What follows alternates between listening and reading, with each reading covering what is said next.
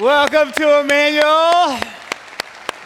How are you feeling today? Pretty good? You excited to be here? Man, I hope you are. We're starting a brand new series today called 40 Years and Counting. We're celebrating the completion of 40 years of ministry. Is that not incredible? Amen. All glory to God. God has been faithful to us. You know, last week my wife and I and our kids were able to go away to Gulf Shores and get a little uh, spring break vacation, much needed vacation from the hecticness of life. And it was a lot of fun. Never been to Gulf Shores before. Find out uh, it's very quiet, very peaceful, not a lot of, uh, you know, spring breakers or partying or anything like that, which was nice. And we would just chill out and, and just have a good time. And uh, last, the week before we left, my wife said to me, she just kind of said in passing, and said, hey, one, while we're down there, would you like to go to uh, see Fort Morgan, which is kind of at the end of the peninsula there on Gulf Shores. And, and you know how you kind of half listen sometimes to your wife? Anybody? It's like, yeah, you know, maybe, I don't know. So I kind of gave her one of those. And so it was around day three that we're actually down there and we're kind of hanging out. And she says, hey, do you want to go to the fort? And I'm like, oh, the fort. You know, I'm like, okay. And then I'm starting thinking about, like, is this a museum? Like, who really wants to go to a museum on vacation? You know what I'm saying? And so I kind of gave her one of those, okay, I guess we can go to the fort, you know? So we all get in the car, and it's about 2 in the afternoon, and we drive down to this fort, and it's like $22 to get in. So now I'm thinking, oh, great, now we've got to pay for this misery. You know what I'm saying? I can't believe we're on vacation. We're going to go to a museum, you know? It's like, hey, who, who wants to do that? And so we get through there, we get through the gate, and, and all of a sudden I start to like look around and I start to see this, this enormous you know, fort. I mean, I don't know what else to call it. It's just this gigantic fort. That anybody ever been there, Fort Morgan down in Gulf Shores? And so it's like in this big star, and it's all this historic stuff going on. And I start to kind of get into a little bit and we start walking through some of the corridors and, and some of the hallways and you can like basically go anywhere you want in this fort and you can see where the cannons were kind of aimed out into the water and the ocean kind of surrounds the tip of this uh, of the peninsula there. So you can see how they had all the guns you know basically they, they could shoot in any direction you know? And so i'm like wow these cannons used to be here it's enormous cannons. And come to find out this fort was involved in three wars. The war of 1812 the Civil War, and World War I. Now, I know some of you, when you hear phrases like that, you're like, this sounds like history class. I failed it back in high school, and you're boring me to death right now. I understand. I was there. I was there. I didn't listen to my history teacher either. But now, all of a sudden, I'm thinking, man, this place is filled with history. And I started to kind of feel and sense, you know, what was going on. And come to find out, uh, Abraham Lincoln's Navy actually surrounded this fort and took it from the Confederate Army. And I started to like, read some of the, some of the, you know, you know, uh, I guess, papers that they had out there for you. And I, I was drawn into the history of this thing. And I was kind of overwhelmed with some emotions. I felt this enormous respect for the place I was standing. People had fought battles here, people had died here, bombs blew up here, there were fires here. In fact, in 2008, I know I'm, I'm boring some of you, I promise it'll get a little better here. But in 2008, they actually found a live um, a bomb, I don't know what else to call it, a shell from a Navy ship from one of Abraham Lincoln's Navy ships that was fired into the fort. 2008, they were doing some, ex, uh, some renovations. They dug it up. It was still live, a 90 pound shell. It was fired in 1864 by one of the ships. That's 144 years ago. I don't know why that blows my mind so much, but I'm like, holy cow, you know, it's amazing. And so I'm just having all these emotions. We, had, we ended up having a great time. I felt like I was caught up in this enormous story that was, that was bigger than me. I had, I had a respect for our country, I had a respect for the people who fought in those wars. It was really awesome. I had come to think I didn't even want to go and I didn't even want to spend the money. My wife said to me on the way out, she said, Was that worth it? I said, Yes, that was worth it. In fact, we have a picture of, of, of, the fort here. This is kind of the center of the fort, and Jackie took the photo. And so this is us inside the fort. I was so inspired by this fort. I know I'm, I'm, geeking out here a little bit, sorry. I was so inspired by this fort. The next day we went to the beach. I'm like, kids, get, we got a map. I said, we're gonna build this fort in the sand, okay? We're gonna build it to scale, okay? So everybody get, four hours later, this is what we had right here. I mean, that's the fort. I mean, it, we only had one shovel. We built it with our hands. I mean, it was like, we were in it. Great, great times with the family. Um, I'm sure they loved every moment of it. It goes like this, you know, okay. But you know, and I just, I just had this feeling as we left there in your notes, if you're following along. I said, there is, there is great value in looking back. That's what I felt. I said, there's, there's enormous value in looking back at the history of, of, of our country and what, what's happened and the battles that were fought and the, and the people that stood up for justice and, and, and stood up for what was right. There's great value in looking back. You know what I want to do today? I want to look back on the history of our church. Our church was founded in 1977 by Pastor Jim Devaney and his wife Carol and 14 other people. And I want to kind of tell the story a little bit. And, and my hope is that you will feel some of the same emotions that I felt as I've been thinking through the history of our church. I hope you, I hope you, you sense that you're caught up in a story. And, and, and I hope that you, you, you have this feeling of, of appreciation and respect and that, you, that you're part of something much bigger than, than yourself. And I hope that, that you feel today inspired and encouraged by God's faithfulness over the last 40 years. It was about a year ago I started talking to our staff. I said, What if we could actually interview our founding pastor, Pastor Jim Devaney? He's still alive today and he's still doing ministry today, in fact. And, and I said, wouldn't it be awesome to kind of hear the history of our church right from his mouth? I mean, it's very rare for a church that's 40 years old that can hear from its founding pastor. In fact, our church has only had two pastors, Pastor Jim Devaney and myself. That's very rare. Usually, churches kind of pass through pastors every three or four or five years. And so I, so I called up Pastor Jim and, and, and got an interview with him, and we were able to actually sit down and talk through the history of our church. And it's, it's my, it was my privilege and my honor to kind of talk him through this. And, and we have that inter- interview for you today. Check it out right here. Well, Pastor Jim, thank you for joining us today. Uh, we're celebrating 40 years of ministry at Emmanuel, which is an incredible milestone. And um, you know, for the last 10 years of our church, I've been the senior pastor. I took over for you in 2006. And, um, you know, the lot, many of the people that we've been reaching over the last 10 years uh, really have no idea uh, who you are or what God has done through you uh, for the first 29 years uh, of our church.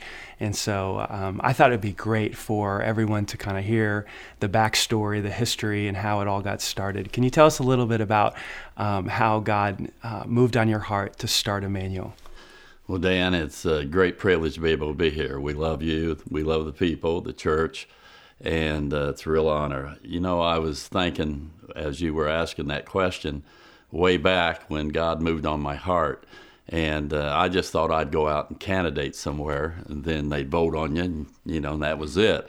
But God began to burden my heart my last semester at Tennessee Temple. And uh, I said, God, what do you want me to do? And he gave me Zechariah chapter 6, and he gave me some verses for that. And I just felt the freedom to start the work. Mm, wow. So, after you graduated from Tennessee Temple, you started the church in Greenwood. And uh, can you tell us a little bit about that first service, Easter Sunday, 1977? What was that like? Where were you? Who were you with? It was a great service as I look back now. Uh, I had talked to a couple of families and our first service, we had 14. Mm-hmm. Wow. And uh, Carol played the piano. She had to be in another room. And I had a song leader, and he got up and he said, Start playing. She started playing, and we started singing. Mm-hmm. And I remember I preached on the resurrection that morning, of course.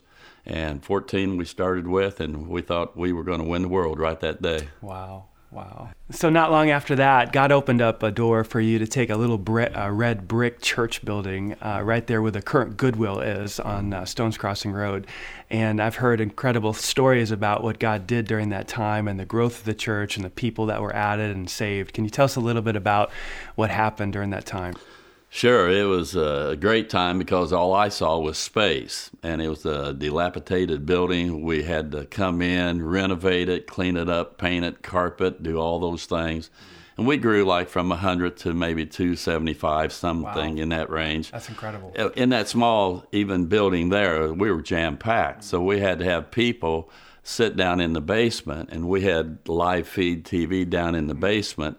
And like say A through J this week, you have to be in the basement. Mm. And so, wow. yeah, so it was really exciting though. Uh, we didn't mind the crowdedness. That's why we were there. So it was like a multi-venue church before multi-venue was yes. a thing. Yeah, that's exactly. great. Exactly. that's fantastic. Something that I remember uh, very similar to what what you used to have on the walls inside the sanctuary was a, a phrase called you know geared to the times but anchored to the rock.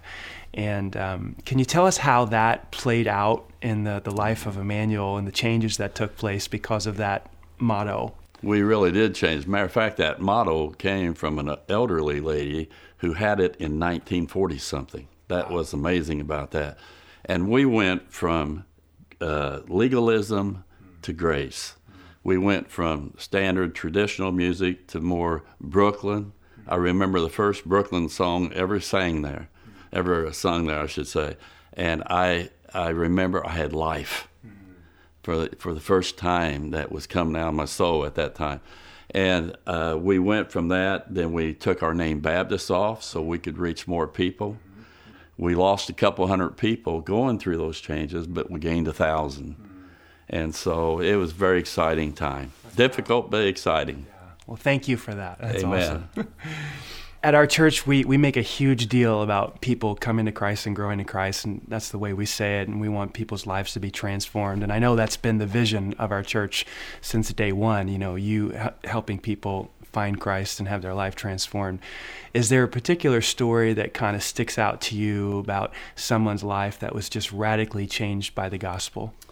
One fella by the name of Bill Duncan. Uh, his wife was a school teacher and he was uh, a lifer there at Allison's, and he was an alcoholic. And I went by his house many times, and he just weep. He just didn't feel like he could get saved right then while he was drinking. And one Sunday morning, it was kind of quiet, and I was given the invitation, and I heard this squealing. This woman going, whoo, whoo, whoo. And an old Bill was coming down the aisle, and she was following him, just screaming. Wow. And Bill was radically saved at the altar that day, and he never touched another drop. It was a really exciting day. Yeah. Plus, that day we had 15 people saved. Wow. It was a great day. That's awesome. Well, Pastor Jim, um, again, thank you for joining us today to celebrate the 40 years and uh, you know our current our current ability as a church to reach people with the gospel uh, really rests upon the 29 years of faithfulness and ministry that you that God did through you during that time. And uh, I want to thank you for that. I want to thank you for your love for God, for your love for people, your love for His Word, and just your ability to stick to it and persevere when things are hard. Um, we owe our success to you. In fact, our success, I believe, is your success. Um, so, to kind of wrap this interview up, is there anything that you would say to uh, Emmanuel uh, as we try to look forward into the future, the next 40 years, you know, uh, just words of insight, words of encouragement to us at this time? Well, I would say that you have a wonderful history.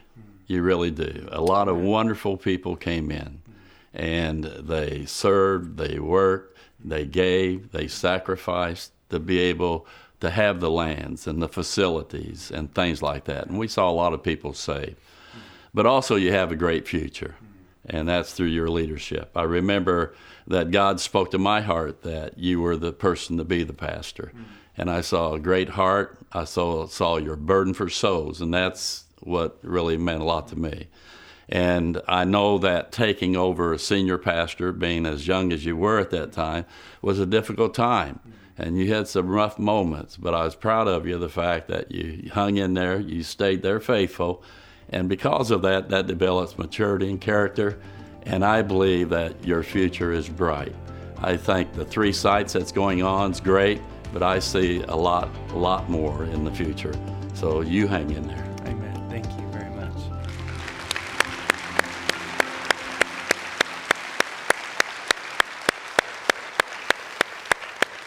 It was an incredible privilege and honor to sit down with Pastor Jim. And uh, just by a show of hands, how many of you have never seen him or met him before?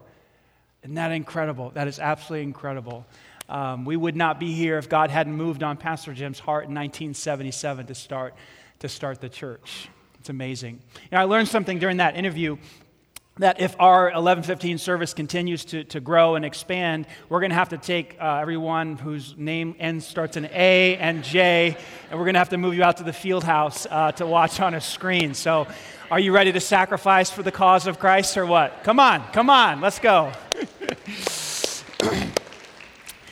So, as, as I think through the history of our church, man, I've had a lot of emotions kind of overflow, a lot of feelings. And, and, and there are three, three feelings that have kind of hit me hard as I prepared for this series. And I think that we all should sort of feel these. In your notes there, I think we should feel a deep appreciation for all of the many thousands of people, literally thousands of people that have gone before us to, to, to allow this to be taking place. And right now, there's a service going on in the Franklin Middle School, and then there's another service going on at the Banta campus, just like this.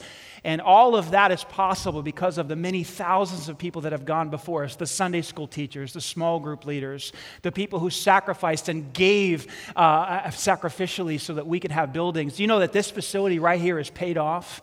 And it was paid off when I started leading this church in 2006 because many people went before us and sacrificially gave to pay off this facility. Is that not exciting or what? And so we ought to feel this deep sense of appreciation. You know, it is incredibly difficult to lead a church. I don't expect any of you to understand what it's like to lead a church. That's for, for me and my staff and my team and all that stuff. But just to give you kind of a, a small picture of, of how difficult it is to lead a church, and not just lead a church, but to have a church that's actually growing and reaching people and making a difference in the community and actually touching lives and transforming hearts, it's incredibly difficult to do that. You know, the life cycle of a church uh, mirrors the life cycle of an of a person. It kind of goes like this a person is born, and then they grow, and they go through puberty and the teenage years, and then, and then they get up around the age of, I don't know, say 40, and we plateau. Anybody there? You know, you start to lose some muscle tone, and you, you lose some hair, and hair starts growing out of your ears. That's strange. Like when I get to heaven, that's going to be one of the questions like, what's up? I mean, I'm losing it here and it's coming out over here and other places as well. And so you start to plateau and, and, and, uh, and then all of a sudden you start to decline, right? Anybody there? and decline. And then, and then eventually we, we, we go to this point of death. Now, for Christ followers and people of faith, death should not scare us because to live is Christ and to die is gain, right? It's graduation day for the Christ follower. Like, I don't know, I'm not afraid to die, right? It's actually a good thing. We get to see Christ and experience heaven. And so, but this, this is the life cycle of a human being. The life cycle of a church mirrors the life cycle of a human being. There's a birth, 1977 on Easter Sunday morning in that little white house. Our church started with 14 people, and then it grew. It went into the wrecked brick building, and then around 1989, this facility was built, and then we sort of plateaued uh, uh, around there. And, and the average church kind of plateaus around 20 years. They stop growing. Everybody kind of gets comfortable. It's like, oh, I like our church. Let's kind of keep things the same. And, and, then, and then because that, because the, because the church kind of gets comfortable where it's at, the church starts to decline. And then eventually it dies.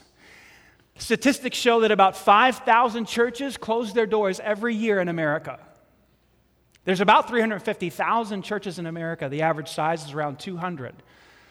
5,000 churches close their doors every year. That's about 14 churches a day, if you do the math. It's incredible. That just kind of shows kind of how difficult it is to, to lead a church that's growing and actually making a difference in the community and across the world. I was reading an interesting article the other day. Um, was, the, the title of it was The Autopsy, Autopsy of a Dead Church by Tom Rainer. You can look it up, it's, it's one of his blog posts. And he basically he did a study on a church that had died, and he discovered 11 things, and he wrote about it, basically these, these 11 things. I just want to share six of them with you. This is, this is a kind of an evaluation of a church that, that went through the life cycle and died. Number one, the church refused to look like the community. The church just, it just, it stopped reflecting the community that it was reaching. It did look nothing like its community, and so it, it died. There, number two, there were no community focused ministries. The church was not focused on making a difference in the community that it lived in. Number three, 98% of the church's budget was focused on its members, those who were the, what I call the already convinced. Number four, there was no evangelistic focus outside the walls of the church. People stopped caring about people who did not have Christ in their life. Number five, there was no clarity on why the church existed. They lost its sense of mission, lost its sense of purpose. Now, this isn't just true for churches, this is true for any organization, any business. You have to know why are we here? What's our goal? What's our purpose? And number six, members idolized another era. And with that this is this is this is classic inside of a church. The people that are already there, they want to keep things the way they were. In fact, they, the, the thought process goes like this: Man, if we could just go back to the time when blank happened, it would go. It would be great. And church members idolize a previous era instead of looking forward into the future. And so churches fail to do that, and they fall into some of those, some of those problems, they start to decline. And so, what church leaders need to do, myself and Pastor Jim, what they need to do is kind of create a new curve. And this is what it looks like. They need to create a new, refire the engines of the vision, take a look into the future, and, and produce a vision for the church that produces passion inside of the members' hearts. The church needs to look outside of the walls of the building, of the building and, and, and seek to be a blessing to the community. The church has to change and adjust to the changing times. And if you heard Pastor Jim in the video, he did a great job at this. Now, sometimes he was a little reluctant, but he did a great job. We changed from being focused on the law to being focused on grace. He changed from our musical style, from being traditional, to more of a, a modern style uh, of music. That was a difficult change. I went through some of that with the church. They changed the, the name Baptist. We were Emmanuel Baptist Church. Anybody here for that? That was a long time ago. I was here for that change. And I'm so thankful that he made that change and I didn't. Because if I would have tried something like that, I would have been crucified. Do you agree with this? 28 year old pastor saying, Oh, we're not going to be Baptists anymore. Are you kidding me? But he had the credibility and the clout to do that. And what he was willing to do was shift and adjust and change so that our church can continue to grow. And so that's the type of leader I need to be, and that's the type of leaders our staff need to be to say, look, let's look into the future. What do we need to change and adjust? Never, never sacrificing our belief system, never sacrificing our doctrine, but being willing to shift and adjust to the changing times. Geared to the rock, but anchored to the times, the way Pastor Jim used to say it. And because he was willing to do that, our church went up and to the right. Did he pay a price for it? Yes. Hundreds of people left the church over the Baptist thing. Hundreds of people left the church when we changed our music. Hundreds of people left the church when I started making changes. We got rid of Sunday school. That was a tough one. We had hundreds of people leave. But we did that so that we can continue to be relevant to our community and reach our community. And so it's hard to lead a, a, church that is actually making a difference. And so, what I want you to feel is a deep appreciation for what those who have gone before us have sacrificed and done. Do you feel it? Do you feel it? Second thing I want you to feel is an appropriate smallness or, or humility. This is what I felt when I went to that fort. I was looking around and the hundreds of years of history and battles that were fought. I was, I was just kind of humbled that, that I was walking in the same places that, that soldiers walked a hundred years ago. And I felt small. In 1977, when this church was born on Easter Sunday morning, I was in my mother's belly. I don't know where you were. I, I don't know if my brain had developed yet, not sure. But my mom was carrying me inside of her belly. In August 1977, I came out. A couple of months after this church was born, I was born. It's amazing to me. I was crawling around in diapers, and Pastor Jim was trying to launch this church with about 14 other people. Whew, that's humbling to me. When I was 13, struggling with pimples and body odor and what do girls think about me? When I was 13, this facility right here was built. Amazing. Where were you in 1989? Where were you in 1977? When I step into this place, I go, wow, this place was here way before me. And here's what's true. Here's what's true, whether I want to admit it or not. This place is going to be here long after I'm gone. I'm just a small part of the story God is telling through Emmanuel and you are too. Wow. Do you feel it? Do you feel a sense of smallness in, our, in your life right now, being part of this story God is telling? It's way bigger than us. And then this third thing, which I think we should feel, is encouraged. As we look back on the history of our church and we see all that God has done and the faithfulness and the many thousands of lives that have been changed and the difficult times that our church has been through, and the tragedies that have taken place and the economic struggle, struggles in our community and all of the difficulties that happen in individual people's lives, our church has continued to make a difference in our community. That ought to put courage in our hearts. I love the word encourage. It literally means to inspire with courage and confidence. Anybody need courage or confidence?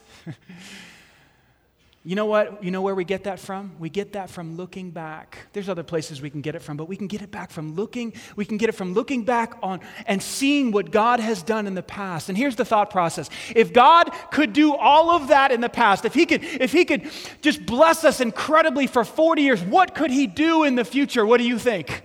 Do you think you could con- continue to reach people in our community through our church? Do you think many, many thousands of lives could be transformed with the gospel in the, in the next 40 years? What do you think? Yes or no?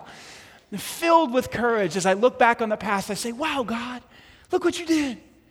That's incredible. The average church closes its doors after about 20, 25, 30 years. And we're looking at 40 and we're, we're saying, man, we're just getting started. It's incredible. I want to share a text message I got with you. I got uh, the other day. Um, this came from a guy that uh, was in a small group that I was leading about four and a half years ago. And um, small group is, is, is, is, huge around here. It's where, we, it's where we really dive into each other's lives and challenge each other. And, and I got this text, and I want to share it with you because there's history to it.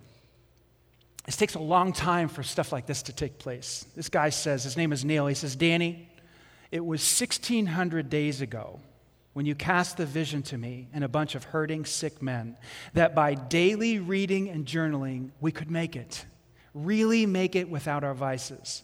So here we are, 1600 days since my last drink. I've not missed a day of journaling.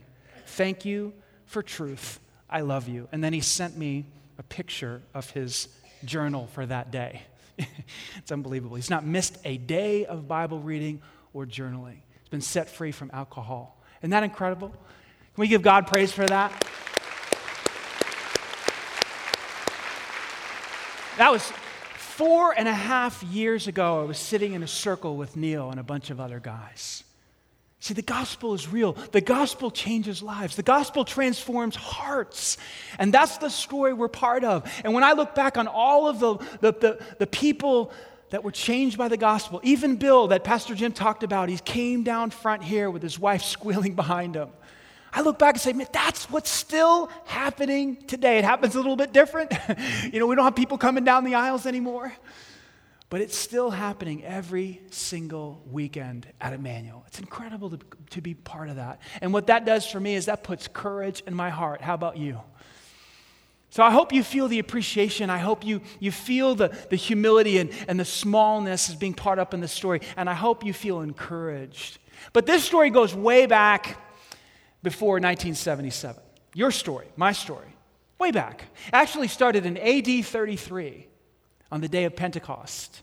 In Acts chapter 2, the Bible tells us there's about 120 believers gathered together in a room. And Jesus has already been crucified and he's already risen from the grave. He's already gone back to heaven. And he told these disciples, Go wait for me in Jerusalem, wait for the Holy Spirit to come and hang out there until he comes. And so they're there and they're huddled up, and all of a sudden, the Holy Spirit shows up. And boy, does he show up. He blows the doors off the place. The Bible says that there's a wind that sounds like a storm comes flowing in, and every single one of the believers is filled with the Holy Spirit. And this little fire ends up, you know, on top of each one of their heads, which would have been really cool to see. Like, like what did that look like? And then all of a sudden, they started talking in these different languages, and, and they were talking not in an angelic voice or in an angelic language, but in specific specific languages of people from different nations and different lands. And everybody started to hear this commotion. They heard this sound, and like, what's going on in there? And some people said they're drunk. They're throwing a big party, and everybody's ossified. Everybody's drunk off their, off their rocker. And so, Peter, after he heard that, Peter steps up and says, Hey, guys, this is how he started his sermon. It's nine o'clock in the morning. It's too early for that kind of stuff. That comes later in the day. No, he didn't say that last part. But, but he stood up and said, They're not drunk. And then he started to preach this amazing sermon. And he started talking about turning from your sins and putting your faith in Christ. And I mean, he was laying it on thick. The Bible says he preached for a long time the message that Jesus had given him. And I want you to see what happened. This is the story that you're a part of. This is the story that I'm a part of in Acts chapter 2, verse 41. And those who believed what Peter had said, see, he was preaching, turn from your sins, put your faith in Christ, trust him today. That's what he was saying. Those who believed what Peter said, they were baptized and added to the church that day about, say with me, Three grand, 3,000 people. Listen, the first church exploded. If we go back, the first church exploded on the scene. It didn't kind of trickle into the, onto the scene. It was like, it was like, boom, it, was, it exploded onto the scene. Peter preached his first sermon, and 3,000 people put their faith and trust in Jesus Christ. Wow. In Acts chapter 40, uh, 2, verse 47, a couple verses later, it says, And each day the Lord added to their fellowship those who were being saved. That's about 365 people a year, if you do the math.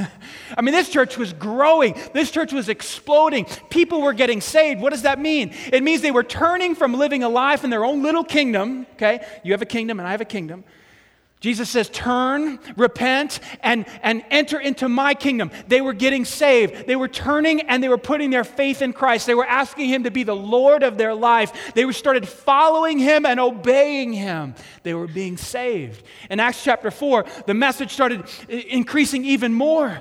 And so what they did was they took Peter and they John and they locked them up. They put them in jail. They said, We got to stop this.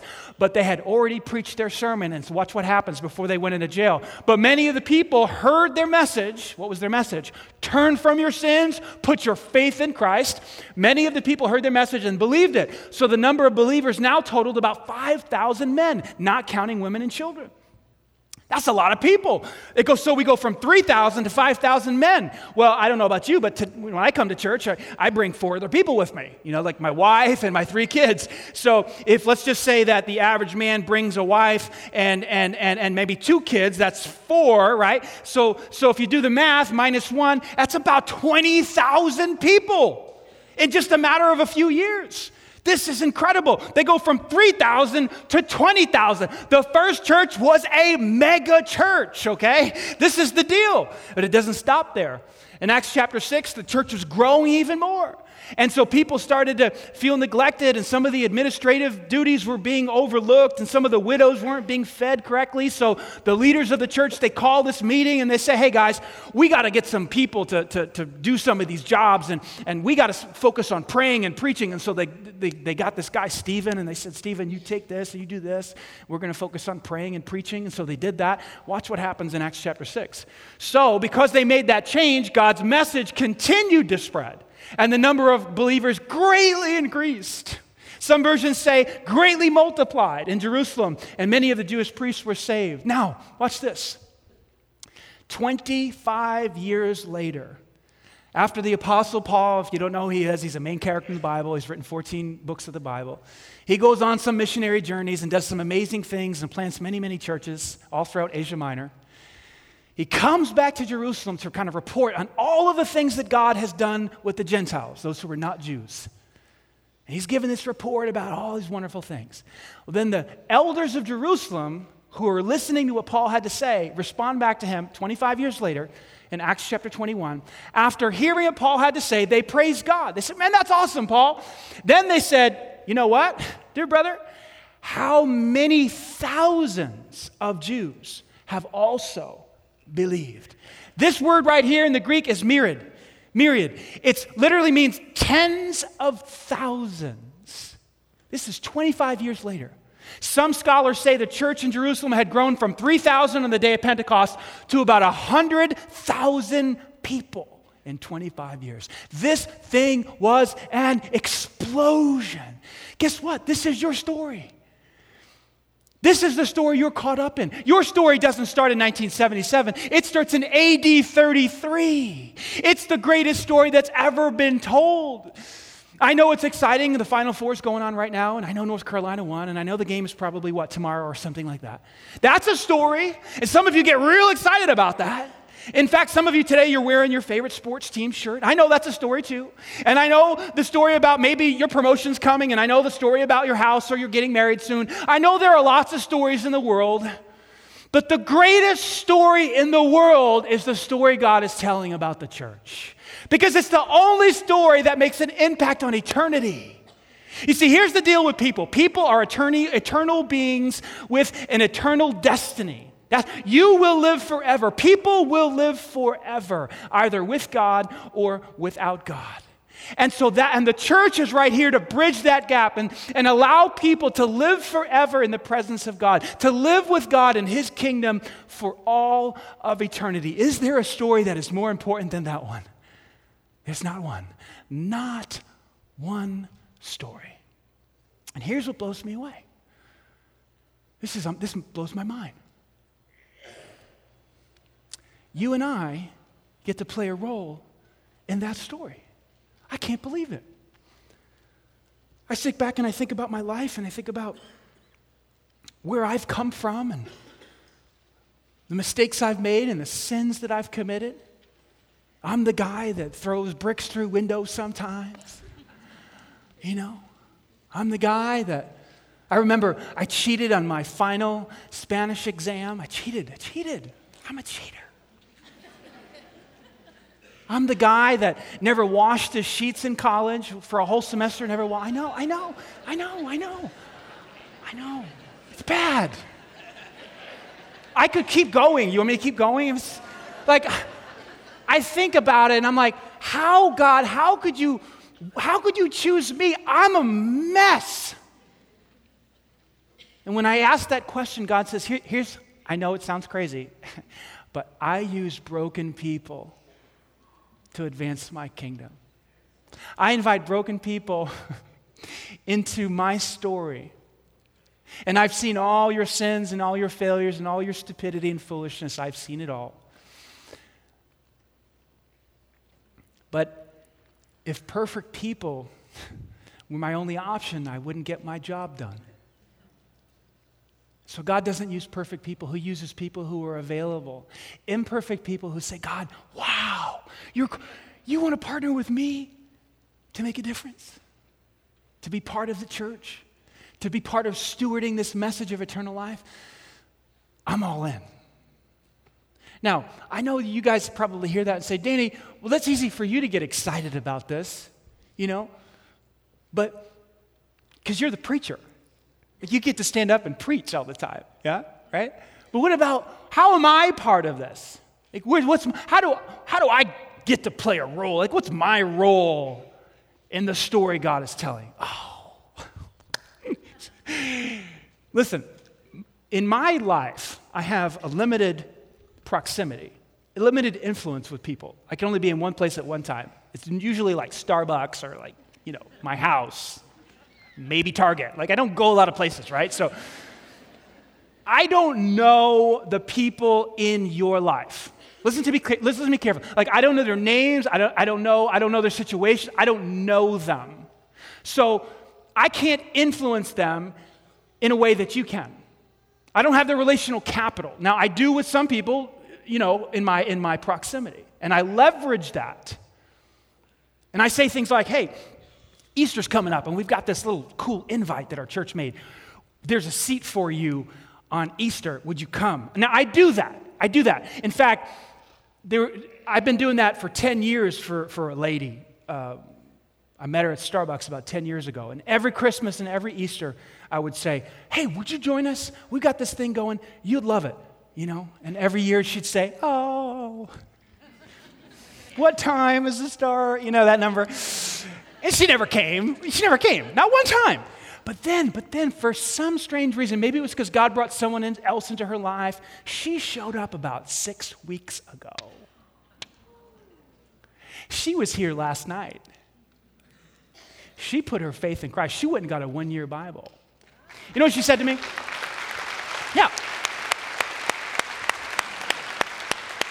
And it wasn't just me, other people invited her as well. You know, she was a barista at Starbucks, you know.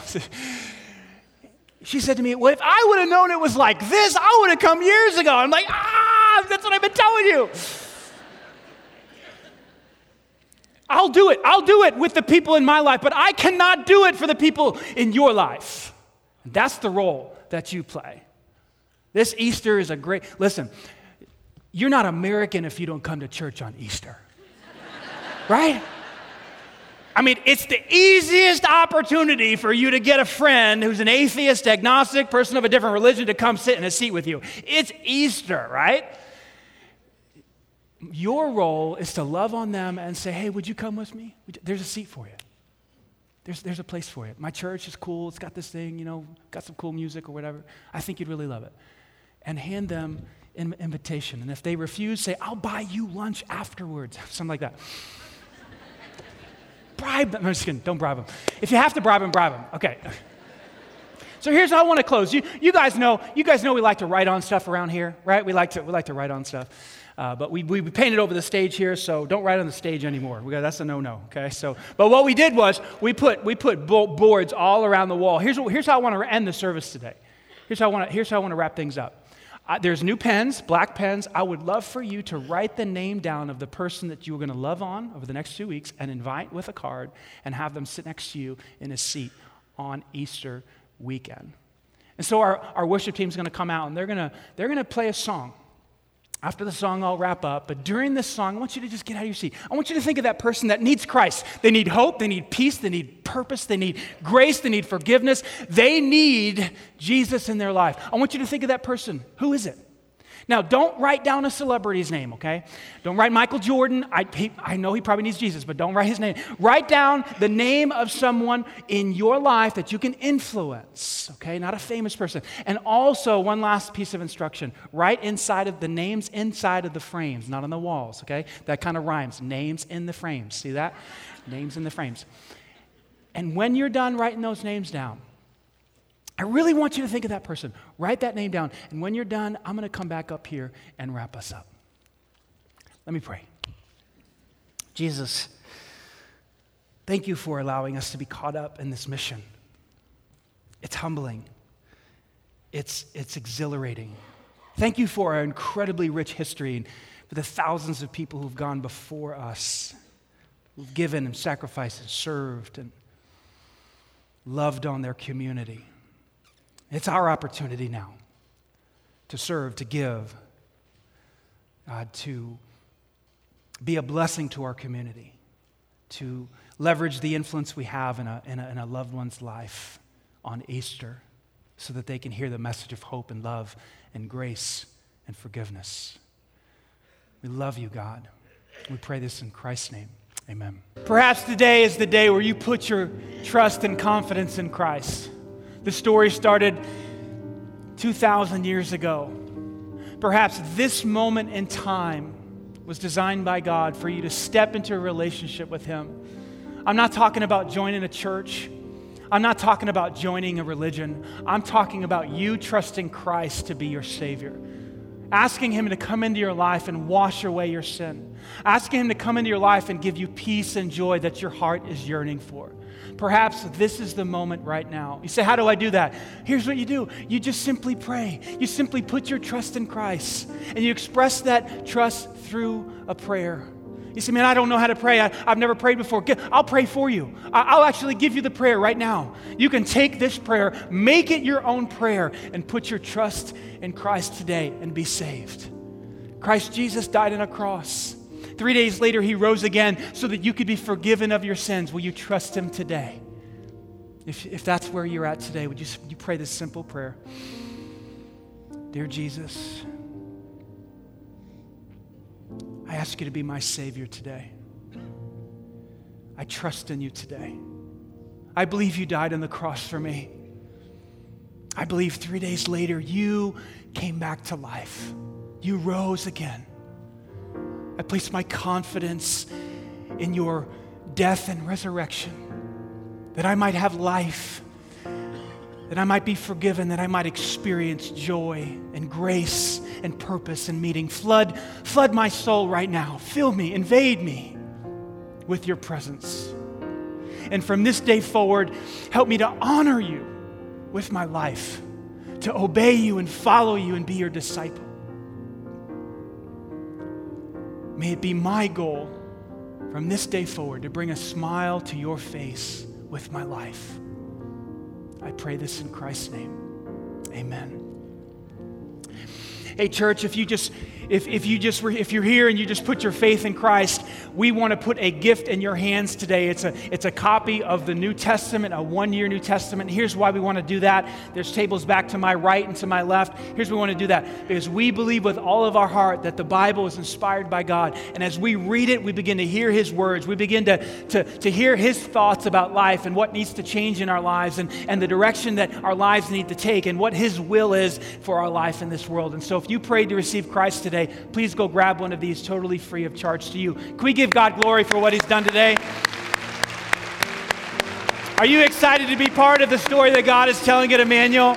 My heart's desire is that you will play your role, that you will take that invitation that we've given you, and that you will begin to love on someone over the next two weeks. And when the time is right, say, hey, would you join me at Emmanuel for Easter and have that person sitting right next to you? Who knows what God might do?